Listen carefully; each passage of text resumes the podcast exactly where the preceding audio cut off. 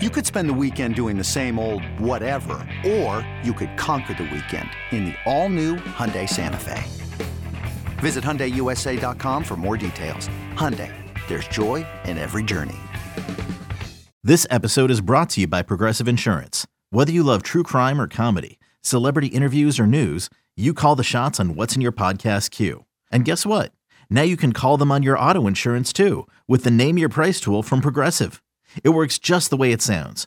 You tell Progressive how much you want to pay for car insurance, and they'll show you coverage options that fit your budget. Get your quote today at progressive.com to join the over 28 million drivers who trust Progressive. Progressive Casualty Insurance Company and Affiliates. Price and coverage match limited by state law. It's the amazing Rico Brogna podcast with your host, Evan Roberts. Um, hey, everybody. This is Bob Murphy. No, I'm kidding. That's my Bob Murphy invitation. Hopefully, it doesn't suck. Evan Roberts, welcome to episode, I guess, three of Rico Brogna as the New York Mets have finally completed what has felt like an endless West Coast trip. They do it by winning two out of three against the Angels and securing something that I think we all would have taken a week and a half ago a five and five road trip. We'll examine how they got there, the brilliant managing of Buck Showalter in the finale of this series. But let's start off with the fact that we're all tired. I mean, I gotta tell you, if you're a diehard fan and you believe, hey, look, I'm gonna stay up late, I'm gonna watch every single game, at least as much as I can. West Coast trips, which we're used to, they happen every single season. They're tough. They're not easy. I remember last year, one of the West Coast trips they had, the one that took them to LA and San Francisco at least, because now you could have multiple West Coast trips. But the one where they went to LA and San Francisco, and the season was obviously unraveling at this point, occurred in mid August, and I was on vacation. And I love the timing of it because during the day I was at the beach playing with the kids. Everybody falls asleep by 8, 9 o'clock, 10 o'clock. Evan's by himself watching the Mets. Like the timing of it was perfect the timing of the last week and a half for all of us, you know, early June, late May, whenever the hell this thing started. I mean, we're we're we're working. I, most of us work.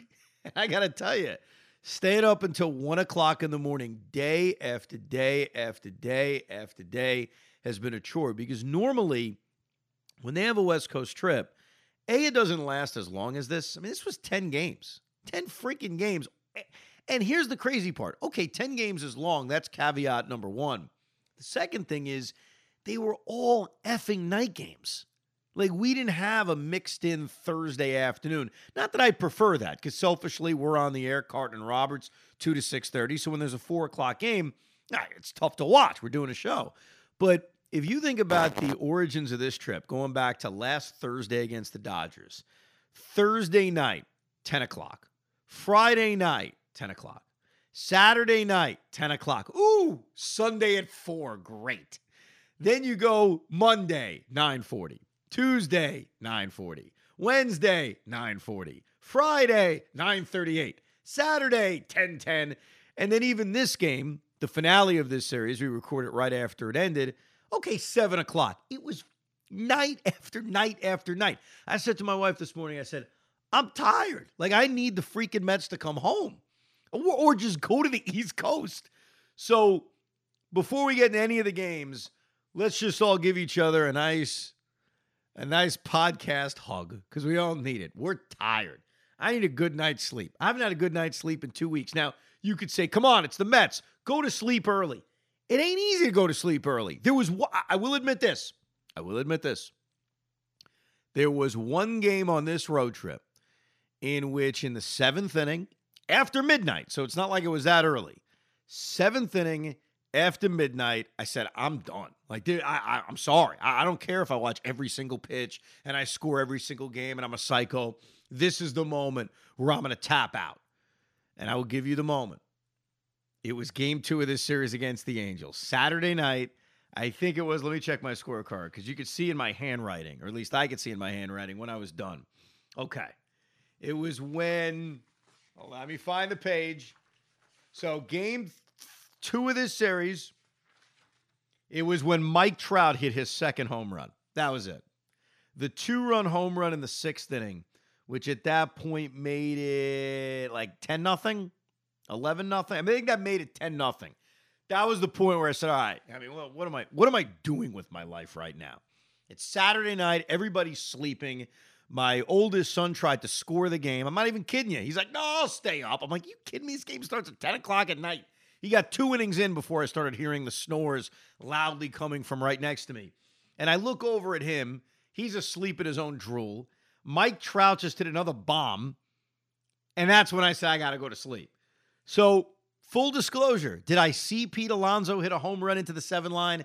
I saw a replay of it. Did I see Khalil Lee hit a home run and pimp it the entire time? Yeah, I saw it on a replay. I went to bed. Outside of that, it was staying up until one o'clock in the morning every single night. But here's what we need to be thrilled with we need to be thrilled with the fact that this baseball team, without Max Scherzer, without Jacob DeGrom, and in the midst of this trip, without Pete Alonso and without Starling Marte, and obviously the Mets have come out of that clean because Marte finally returned in the finale of this series. Pete came back for this entire series and looked great. Didn't miss a beat for the most part, hitting a couple of home runs. Really, it picked it up late last night. And then even today hits that insurance home run, the finale of this series Sunday night. They got out of this trip really as well as you could have imagined, especially when you factor in not just those injuries I pointed out, but Chris Bassitt struggles. When you throw that in there, when you throw in the fact, okay, Tylor Megill comes back, but you knew he wasn't going to be able to go deep into the game. Uh, this was as realistically good as you could have expected. I mean, sure, we could fantasize about eight and two or seven and three, but that was never realistic, especially when you look at the teams you were going up against. A very good Dodger team, a very good Padre team, and even an Angel team that you knew was going to be tough considering they just had that extended 14 game losing streak. I don't think they're that bad. I mean, you see the talent on this team. Not that they're very good, but they're not that bad. They got Mike Trout back in the middle of this series. Shohei Ohtani's a pain in the ass. Thank you, Phil Nevin, for not playing him in the finale of this series. And look, Patrick Sandoval's a pretty good arm. Like they've got some decent players on this team. This was not going to be easy.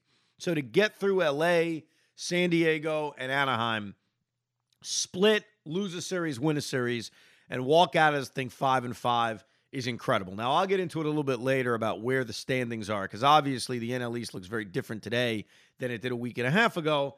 And that doesn't have that much to do with the Mets. It has everything to do with the fact that the Atlanta Braves have gotten completely red hot. But overall, you've got to be thrilled at what they were able to do in this series. To go five and five against the Dodgers, against the Padres, against the Angels, that's the ultimate win. And it really started, at least the conclusion of this series, with Friday. Because if you remember on the last edition of Rico Brogna, we said it look, as disappointing as the final two games against San Diego was, just go out and beat Anaheim two out of three. It's very simple, and you get to five and five. And you look at the opener of this series, which was so important. You have Tylor Megill coming back from the injured list. You're not really sure what to expect. They jump all over this Jhonathan Diaz in the second inning after they blew an opportunity in the first inning when Pete Alonso grounded into that double play. And I was a little worried because if you remember when Pete got drilled last year against the Cardinals and he came back after not missing a beat, he went through a slump about three to four weeks. So it was on my mind Friday night when Pete returned to the lineup, just wondering, all right, are we going to get Alonso back, but a guy who's struggling? And he was, for the most part, pretty quiet in the opener of this series. And even the second game of this series didn't do anything till he hit that late home run, but then clearly built on it with the finale as he hits another home run. So it's two home runs in three games. It's tough to complain, but they jump all over Jhonathan Diaz. Mark Canha with that rip two run double. He has a big game. And Tylor Megill was I mean, he was he was all right. I just didn't know what how much more we could have expected from him, considering how much time he missed. He gives up the two run home run to Brandon Marsh. He runs into trouble in the third inning, gets through it. He didn't get a full opportunity to get through the fourth inning. And then Buck goes to David Peterson. And I mentioned this before. Buck Showalter doesn't say anything to the media, and we all love him. Doesn't matter. He leaves a lot of things very close to the vest. And one of the things he left is it vest or chest, by the way? Close to the vest or close to the chest? Do you know the answer to that, Hoff? Because I've never known that my entire I think life. it's I think it's a vest. Is it a I'm probably- vest? I'm probably wrong about that though. It sounds sounds about right. Vest. Hammock vest. bone close to the vest. we get it all right here, baby. When you need mealtime inspiration, it's worth shopping Kroger, where you'll find over 30,000 mouthwatering choices that excite your inner foodie. And no matter what tasty choice you make, you'll enjoy our everyday low prices, plus extra ways to save, like digital coupons worth over $600 each week. You can also save up to $1 off per gallon at the pump with fuel points. More savings and more inspiring flavors make shopping Kroger worth it every time. Kroger, fresh for everyone. Fuel restrictions apply. Well, put it this way Buck didn't tell us crap. So, you know, we know, okay, they're going to skip David Peterson, plus Trevor Williams is going to the bullpen. I think I mentioned on the pod a few days ago.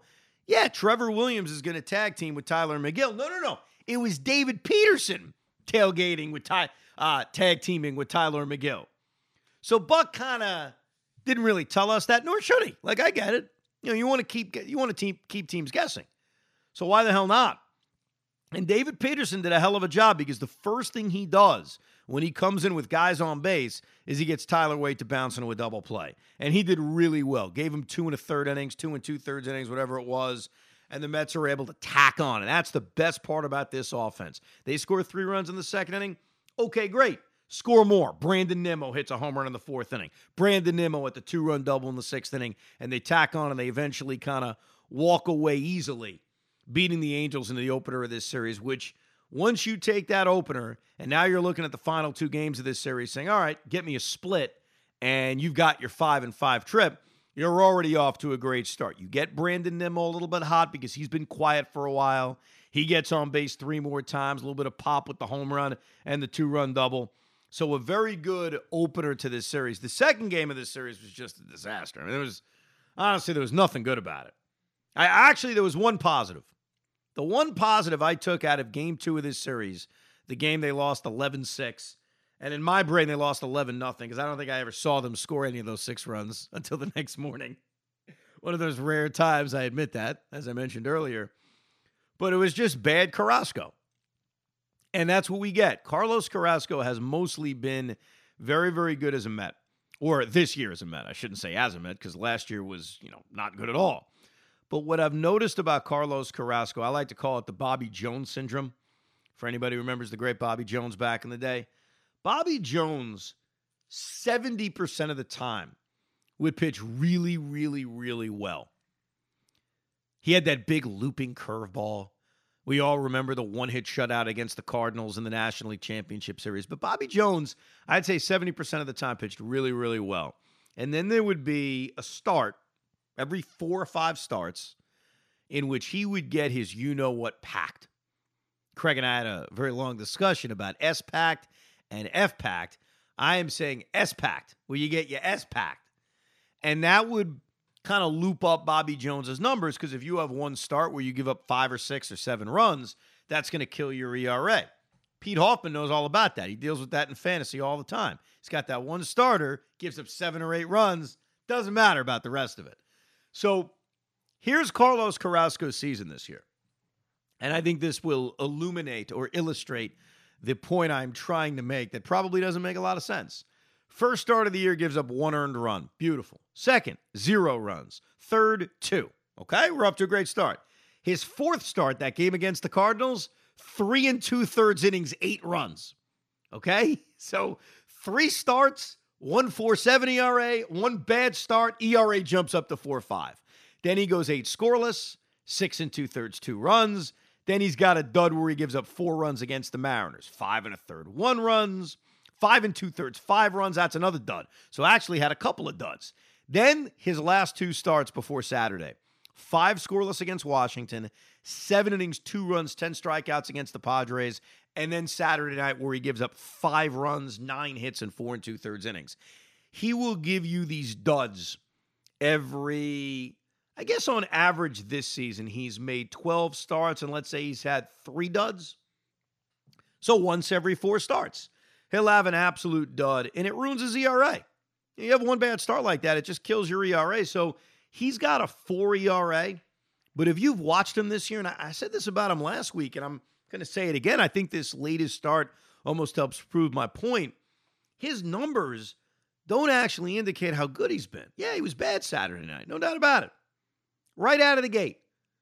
First batter of the game, Brandon Marsh, who looks like Charlie Blackmon, basically just because they have long hair and they just look disgusting. They look like they need to take a shower.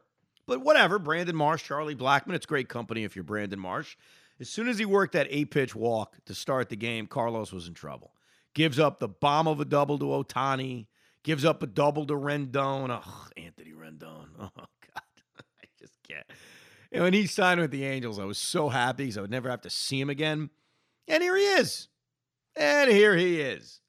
But then he starts you know, throwing batting practice, gives up a home run to Mike Trout, gives up a home run to Shohei Ohtani. And I think finally Buck realized, all right, I didn't want to use a lot of my bullpen because I had to use a lot of it in the opener of this series because of the Tylor Megill situation. So he didn't have David Peterson available. Obviously, he'd get to Trevor Williams eventually, but really tried to squeeze more out of Carlos Carrasco. But he couldn't because he sucked, because he was terrible. And what coincided with this was the fact that the Mets had so many really good opportunities against that jacked up Michael Lorenzen. I mean, his muscles are just, I, I quite frankly, I can't stop looking at him. He is so ripped, Michael Lorenzen. Even in his days with the Cincinnati Reds, he'd come in from center field to pitch, and I'd say, look at this guy. He's like a freaking bodybuilder. Anyhow, I don't have a man crush on Michael Lorenzen. I'm just admiring that he's he's built very well. But the Mets had you go back to the first inning of this game, the leadoff error in which Nimmo hit the ground ball to second base and Rengifo boots it. They had two on, nobody out in the first inning, and they got nothing. And this is very unmet like because the Mets have been great this season with runners in scoring position. They've been fantastic, they've been clutch. But two on, nobody out, first inning, they get nothing. They get a one out double by Eduardo Escobar, infield tip by Luis Guillorme, get nothing in the second inning. They had a couple of guys on base in the fifth inning. They get nothing. Leadoff guy in the sixth inning got nothing. So as the Angels are scoring a bunch of runs on Carlos Carrasco, you know, Mets get a run here, there, here, there. They could keep this a game. Never did that. It was actually a very frustrating game to watch and, and unfamiliar for us because they have been so good with runners in scoring position. Something that killed them in 21 and something that really killed them in 2020. I know it was a short season, so we try to forget its existence. But you asked me to define from a baseball sense, not the the oddness of there being cardboard cutouts in the outfield, to define 2020. I'd say, yeah, you know what defines 2020? The Mets actually had a really good offensive season, but they could never get a big hit. And that hasn't been the case this season. They have been getting big hits. They did score a bunch of runs late in this game. Uh, it didn't really matter. It was just one of those games in which you knew early on this ain't our night. This isn't going to be a Met victory. And that's why when, you know, I tell Pete, hey, let's make a list of worst Met losses. They haven't had a lot of really horrible losses. There are losses like this in which you just get your ass kicked and you shrug your shoulders and say, okay, Carlos Carrasco wasn't good. Jake Reed comes in and is throwing batting practice. All right, we move on.